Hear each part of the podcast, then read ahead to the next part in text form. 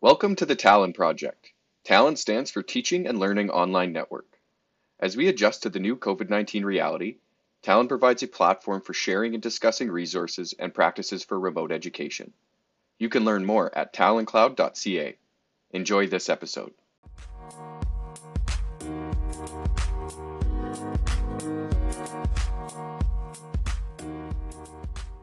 I have with me today Noreen Irvin, and um, I am just going to let you jump in and introduce yourself, tell a little bit about your background, uh, what you're interested in, and we'll go from there. All right. So I teach uh, accounting, risk management, and tax, advanced tax and estate planning at the Haskayne School of Business. Uh, I also actually do a lot of consulting work. So my background, I've been the CFO of a company. I've done some work with uh, CSIS and uh, uh, yeah, I, I love teaching and enjoy teaching. And the topics that I teach are really interesting and they constantly change. So tax is constantly changing, risk management is constantly changing. So it's actually a ton of fun and the students are great. Wonderful. And so with the changes in the last year, how does how has your teaching changed for the 2020 and 21 year? So I taught both winter, spring, and now fall. And so, of course, as everybody did, we moved to an online platform. And the online platform has its advantages as well as its disadvantages. So, the advantage, I'll start with the advantages first. The advantages is you have everybody's name on the screen. So, you get to learn their names very, very quickly, which is fantastic because now you can have a name to a face. However, I'm very strict. Like I tell my students that I do want to see their faces and that if they don't have a, um, a camera on their laptop, I totally get it because there's my desktop and I have no camera. But every single person has a telephone. So please use your picture on Zoom. And there's two reasons for that. I have students in the class where English is not their first language. It's very difficult if English is not your first language, if you can't see their faces, because you lip read. And I was very conscious of that when I lived in France, and my French is not that good. And I spent a lot of time lip reading. So I'm very conscious that I have closed caption on videos. When I do videos, I have closed caption. And I'm very conscious that everybody wants to, not everybody not everybody in the class lives in Canada, first of all. Not everybody in the class, English is their first language. So that's the plus. Plus, you, I teach my online classes just as if I was in the classroom, and the breakout rooms are fantastic, which you cannot do in real life. And the students really like the breakout rooms because they are able to meet four or five people each class if you do, if you use them.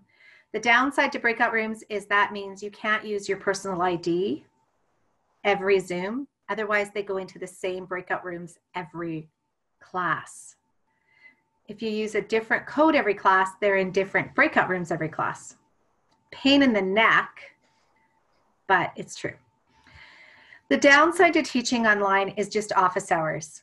It's you are basically can't have 10 students in the boardroom and say to them, okay, you're all having trouble with trust with trust. You're all having trouble figuring out what's a will. You're having trouble with tort law. Meet me in the boardroom. We'll go through it for half an hour. Now you've got Zoom, right? And not everybody's available on Zoom. So you're doing all these one off Zoom times. So I'm finding that you're Zooming on weekends, you're Zooming on even evenings. You never get away from. So that's the downside. And the other is just it is so time consuming because you're not only taping lectures, you're, you're now preparing multiple exercises for breakout rooms to keep the students engaged. Mm-hmm. So that's the big change is just the additional amount of work that's required for online teaching and the lack of pay that the lack of recognition that it takes longer.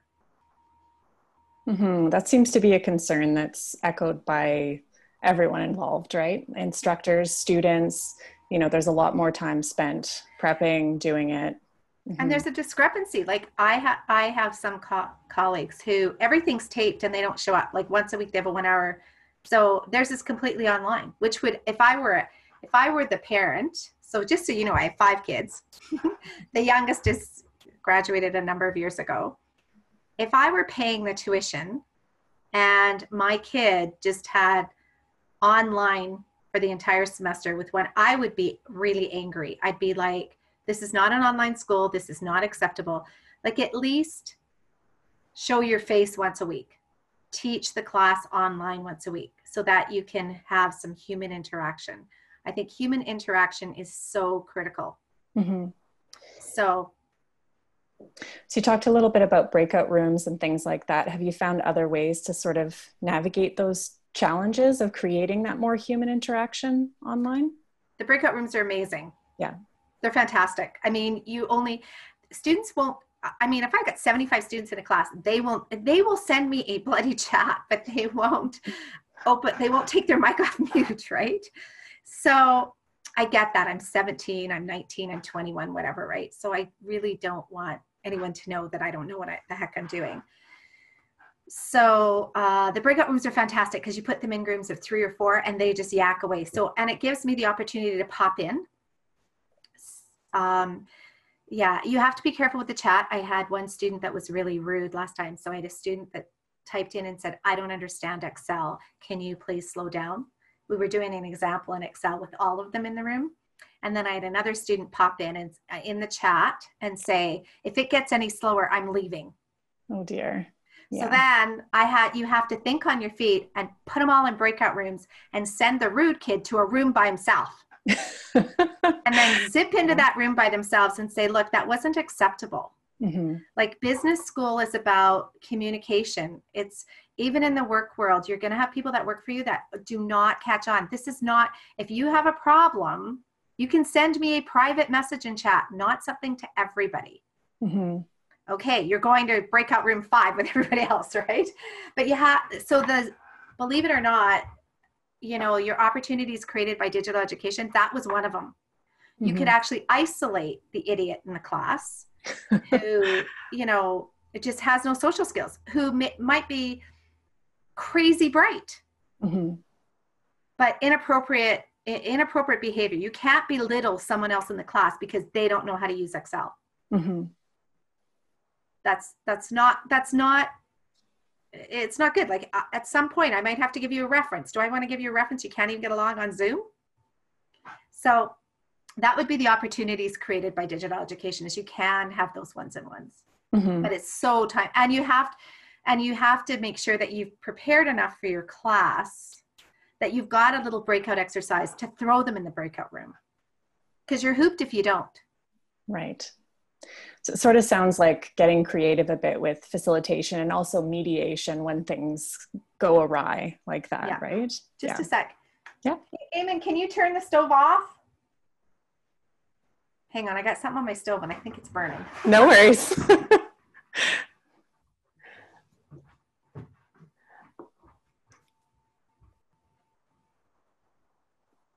Sorry about that. That's okay. One of the one of the exciting things out of this project is that my video editing skills have also gotten really good. So it's true. What are you using for video editing? Uh, just Adobe Premiere has been. Oh, good. Adobe Premiere. I don't use yeah. that. I use uh, Snagit or. Oh, okay. Yeah, Adobe yeah. Premiere. I'll have to try that. I uh, I haven't used Snagit before, but lots of people that we've talked to have have said that it's a, a great tool to go to for sure. Oh, it's easy. yeah. I don't know if it's great, but it's super easy. But easy is good for sure.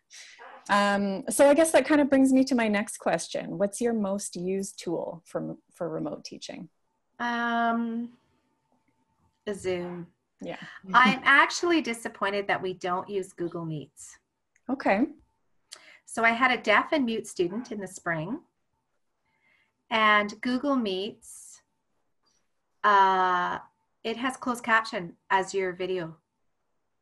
Mm-hmm. So the own in order to get Google Meets, you have to have Google Suite. And the problem is that the university doesn't subscribe to Google Suites. Right. It's more on the Microsoft end. Right? Correct. So, but I think one of the things we should do or consider doing is we spend a lot of money on disability services. There's a lot of funding that goes into disability services. So we have this deaf student who has two interpreters online for every single class. That's a huge amount of expenditures. Now, I found out about Google Meets because I have a daughter who teaches grade six, and she also had a deaf student. And she said, But you have closed caption. Why wouldn't you use it? So we did, I did practice office hours with him with Google Meets, and it worked great because it allowed us to communicate without me worried about the signers because it was a tax course. So when you're talking about the Income Tax Act, it's a difficult thing to sign. And there's always a, I was always very conscious to make sure that the signers caught everything I did, along with the 70 students that were in the Zoom class. So Google Meets would have been spectacular because then you would you would have the closed caption and it would show across the screen. And he because he he was nonverbal as well he could have typed in right away. But it was actually a real detriment to have a person from disability services who was so reliant on disability services for everything note taking um, for everything. So it would have been nice had we had to not just give them the resources, but to help them, encourage them to be self-sufficient. Mm-hmm. So Google, I if I had one challenge with remote teaching, it would be that we have options for students with disability services who require closed caption to be able to use Google Meets. Mm-hmm. I didn't realize that that was one of the capabilities of Google Meets. So that's that's really interesting to learn. Yeah, so if you're on Google Meets, there's a really nice, it comes right across everything you say, and the translation is amazing. Hmm. Like it's very rare for the translation to be wrong. So it was fantastic, but he was really reluctant to use it. So I have Google Meets, but I couldn't get him to want to meet me in Google Meets because when we had office hours, he only wanted the translators. Mm-hmm which was fine, but I wanted to use both. Mm-hmm. Which I mean, it's not it's not my learning skills, so it didn't matter to me either way. But I think it would have been nice, a nice option, because then I would know that what we're what I'm trying to say is being communicated efficiently and effectively, and it would cut the cost down because mm-hmm. then you he would have the translation already done for him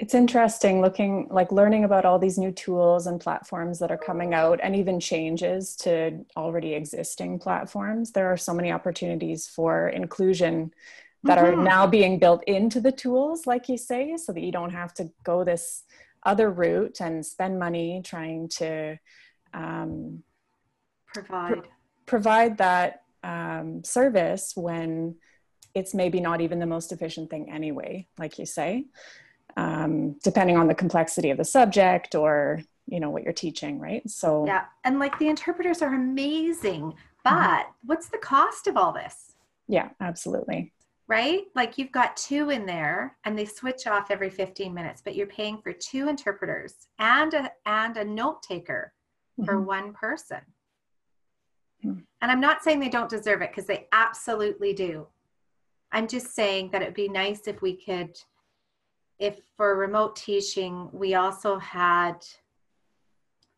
um, the opportunity to use something like Google Meets if that's the disability that we need to use it for. Mm-hmm. And well, yeah, so and it and it is funny and and because you know Yuja, so if you don't if you upload off Snagit and not Yuja, you don't get closed caption. So the very first time I used Yuja, I had like four students email me and say, Thank you so much. English is not my first language. And I was able to understand more because I could read it. Right. Yeah.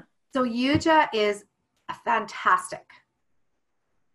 But you have to take the effort to then record your whatever it is you're videoing, go into Snagit and edit it and then upload it to Yuja.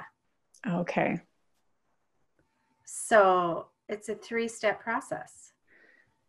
Which comes back to that um, issue of online teaching being much more time consuming and exhausting and all of these things on top as well if you could reuse your material i think it's great yeah because the you could up front end load some of it and then you would use it but in tax every twice a year the tax act changes.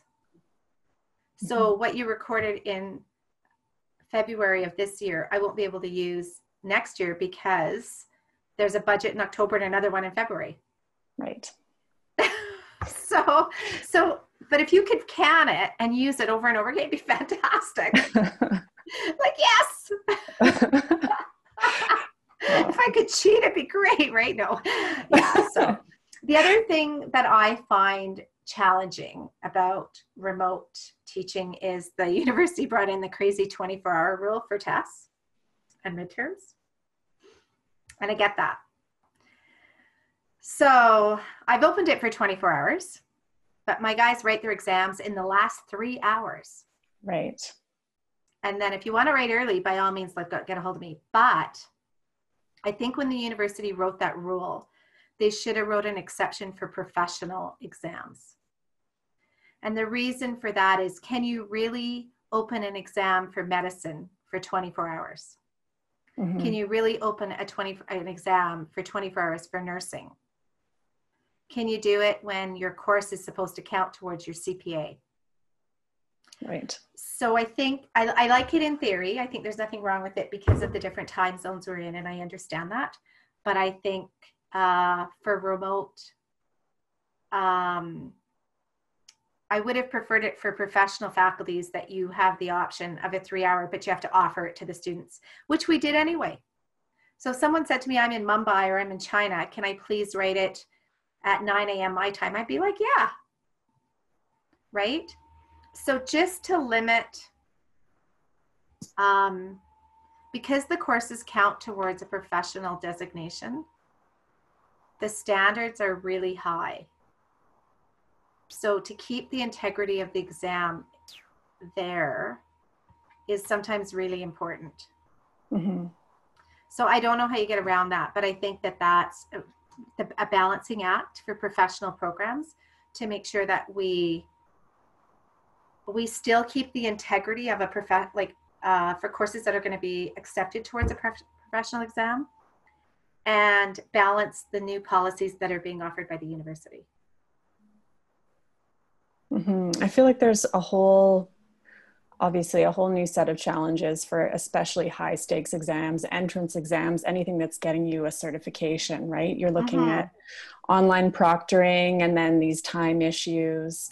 So I'm actually not as worried about that because you're there to mm-hmm. teach you know like you're there to learn so even if you cheat your way through university right because of all the online stuff mm-hmm. real world's going to catch you because at For some sure. point you're going to go out there but the university's reputation will be on the line. But I still think ultimately there's enough good people in the world. I, I really truly believe that. Mm-hmm. And, you know, if you want to cheat your way through, it'll catch up with you because you won't know the material and you'll, somebody's going to fire you. Yeah. Or you're going to yeah. hurt somebody. Like if it's in engineering, you're going to hurt somebody mm-hmm. or medicine, right? Yeah. So yeah, I, I'm not as worried as, as much about cheating uh, as I am about making sure that they know the material. Mm-hmm. So if I'm worried, if that's really my focus is to know the content, then does it matter? Because mm-hmm. sometimes it takes more effort to cheat than it does to actually, like, like all Absolutely. this collaboration. Oh my gosh! Like, so maybe they know it anyway. By the time they've figured out how to cheat, I don't know. Fair enough. Uh, my favorite, my favorite. Yeah. So, can you point out your favorite resource for remote teaching? So, this could be again, we've kind of talked a little bit about tools, but it could be somewhere you go for guidance. It could be, um, yeah, I, any any resource. I think my favorite resource for remote teaching, believe it or not, is the textbooks and the yeah, mm-hmm. the textbooks are awesome, and they're the textbook publishers have unbelievably done a good job. So they've stepped up the plate to um, offer amazing resources.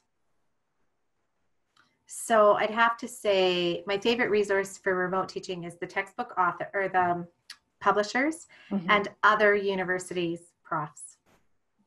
Being able to go, like I said, I've done a lot of collaboration now with U of A, Red Deer, U of L, U of S. They're less responsive, MRU.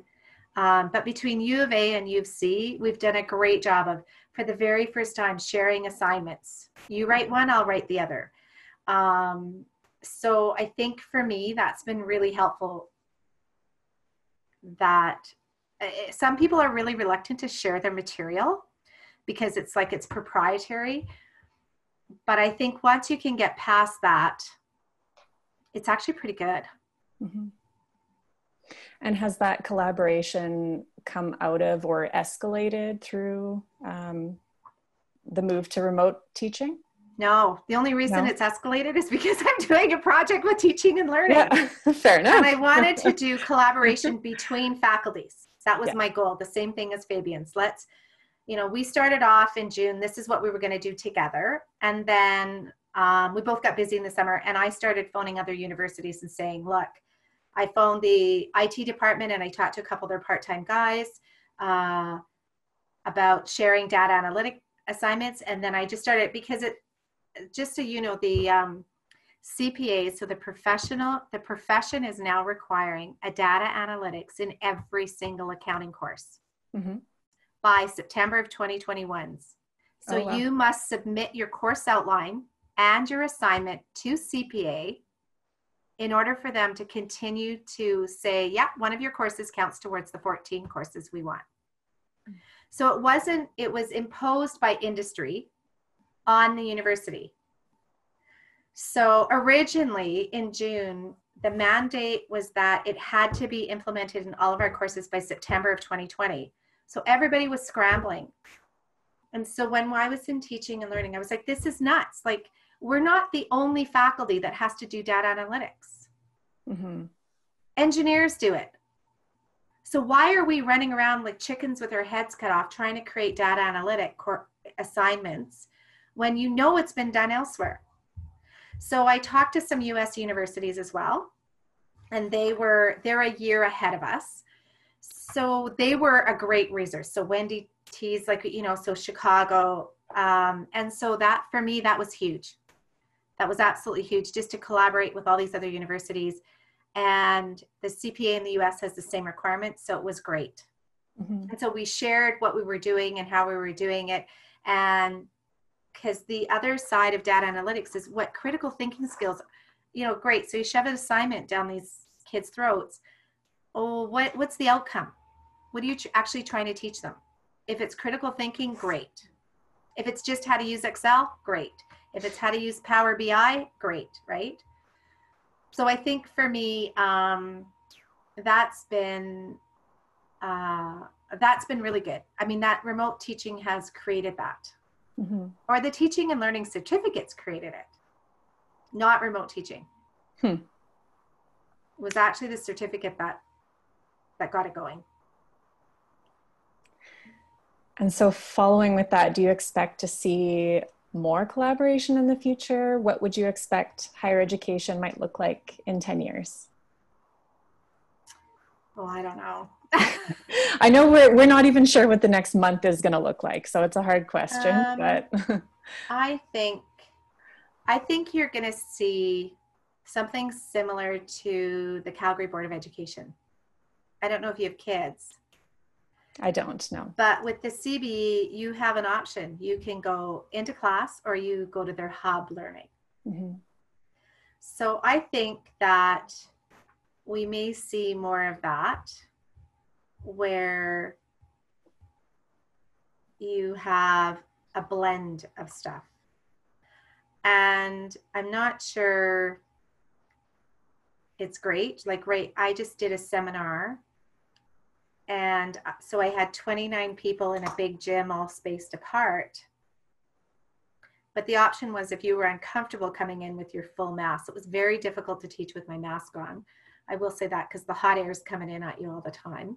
Mm-hmm. But we had two massive TVs behind me of the online people. Hmm. And that was difficult because when when you're teaching, you often you probably know this, you either write on the board or you say something, but you're always making sure that whoever is sort of in charge of this computer can actually see you. Right. Right? So that blended where you can be zoomed in at home and zoomed in at the class and be in the classroom worked great for everybody right so there was someone who was going through chemotherapy right so they had their you know uh, they were so they have health issues. And then there, there was somebody else who had been in a car accident. And there was so there were multiple reasons for these people to not want to come together. Mm-hmm. uh, we knew there was 26 people in the room.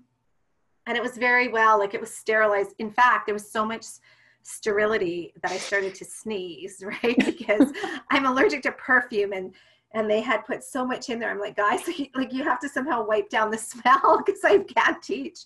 So before class started, right, I'm like trying to and then change masks because my mask was like breathing all this perfume. Um, so that presented a different issue. But I think we might see more of that where we actually teach in the classroom to people who need face to face the other thing that was unique, what I heard from from the individuals that were there, is there's a lot more only children now. Mm-hmm. And the only children were really suffering from isolation. So being able to interact with, because we're humans are very interactive, we're very collaborative. We, you know, even at work, you know, you work, you, you go have lunch with someone, right? So to not have that, I think, is difficult. And so much learning takes place in banter. So when you cut all that off, so you have no one to banter or study together with, I think uh, you, you lose. So I think higher education will remain the same, but tweaked for those that are not comfortable coming to the university. Mm-hmm. I don't know. What are people saying? there's a whole mix um, and i think that reflects the general uncertainty and and i think this element of flexibility that you're talking about and, and accessibility in different ways has come up numerous times with different interviews that we've had. Um, and also this realization that being completely isolated and learning in isolation is not the ideal. And we benefit from that social interaction and, and collaboration in person for sure. Um, yeah so I, I would say a lot of uncertainty on that front for sure yeah I, I think it's a shame we're not back but i think it'll be blended where we have to zoom in like this conference like conference was where people could zoom in it like it was a choice mm-hmm. so yeah, I think it's better than the CB where you're in a hub or you're in school. Mm-hmm. I think the people who choose to be online are still in the classroom with you, but they're in classroom. If they're in the classroom via Zoom or Google Meets or whatever medium you decide to choose. Right. Yeah, the blended learning option to me um, makes a lot of sense, and having that choice makes a lot of sense and that's one of the opportunities created by having this digital medium right is that choice so one of, one of the things that we've forgotten about and i'd love to know the numbers i'm going to phone the registrar see if i can get them we have numerous retired people who come back to university and take courses just audit them for free mm-hmm. you have now cut off so i know a retired dentist and a retired engineer that show up in all my classes right so, in fact, they're only ever supposed to take 10. And I went up to the register. I'm like, what do you mean they can only take 10? Like, who cares? As long as the class isn't full, do we really care? Like, they don't get credit for it. Like, I don't care if the same guy takes the same class five times. Like, what difference does it make, right? Like, I don't know. And even if he does, right? But those are the guys. Um, I've got two of them now. They're zooming into my classes.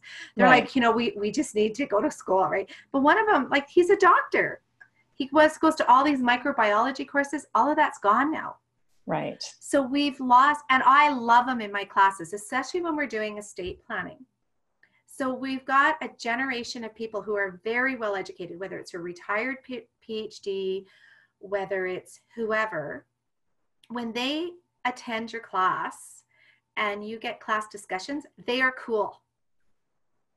Like they mm-hmm. bring with them knowledge that the other that students need to hear. And it, you also get a huge amount of respect. Like students will say, "Who's the old guy?" Like the guy's like ninety. Who's the old guy in the class? I'm like, "Oh, you should talk to him. He's a retired. He's a retired doctor." And they're like, "Really?" I'm like, "Yeah, he's a pathologist, right?" And they're like, "Wow, really?" I'm like, "Go talk to him, right?" And then, um, yeah, and I'm like, "Oh yeah, that guy's a retired PhD in engineering. You should talk to him." And they're like, "Wow, he's taking accounting. Poor guy, right?" but poor bugger, right? But I mean we lose that. Mm-hmm. We lose the intergenerational connections from just sitting next to the old guy. Mm-hmm.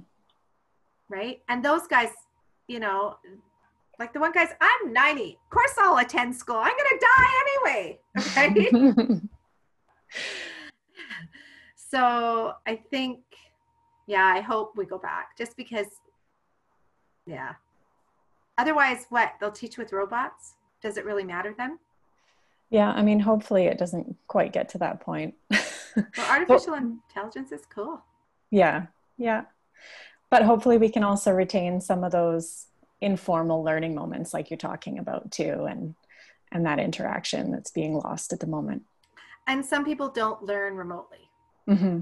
You know, we're very accepting of disability services we're accepting if you've got dyslexia, we're accepting if you've got um, ADHD, like, you know, we've got all these, you know, disabilities that we are very conscious of and we give additional time on exams and quizzes and whatnot. But, you know, what about the person who might not have a disability but really can't deal with remote? who doesn't focus well, they turn on the Zoom and they're like, oh God, if I listen to that person again. What about them? Mm-hmm. Whereas if you're in class, they get to move around, they get to go up and go to the bathroom, move around, right? So yeah. I think, yeah, I don't know. I, I'm assuming we're online again in, in January. I'm getting that feeling as well. Well, there's three universities in Ontario, I think, have just sent out letters to students they're online. So, mm-hmm. oh well, whatever. well, I'd love to see part of your research. Absolutely. Yeah, we will. Uh... Our questions are almost identical. Yeah. Yeah, but mine are uni- like different universities rather than different faculties. Mm-hmm. But well, I'd be really curious doing. to, yeah. to learn about yours as well. Perfect. And yeah, please stay in touch. Yes. Yeah. And good luck with your master's Wonderful. or your PhD. You. Masters. masters. I'm not quite there yet. Perfect. Have Thank fun. you. Bye. Thanks, Noreen.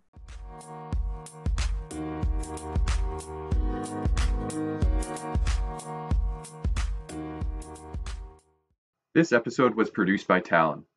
You can find the video of the interview and more at taloncloud.ca. The Talon project is funded by the Richard Parker Initiative. It is hosted at the School of Architecture, Planning and Landscape at the University of Calgary. Thank you for listening.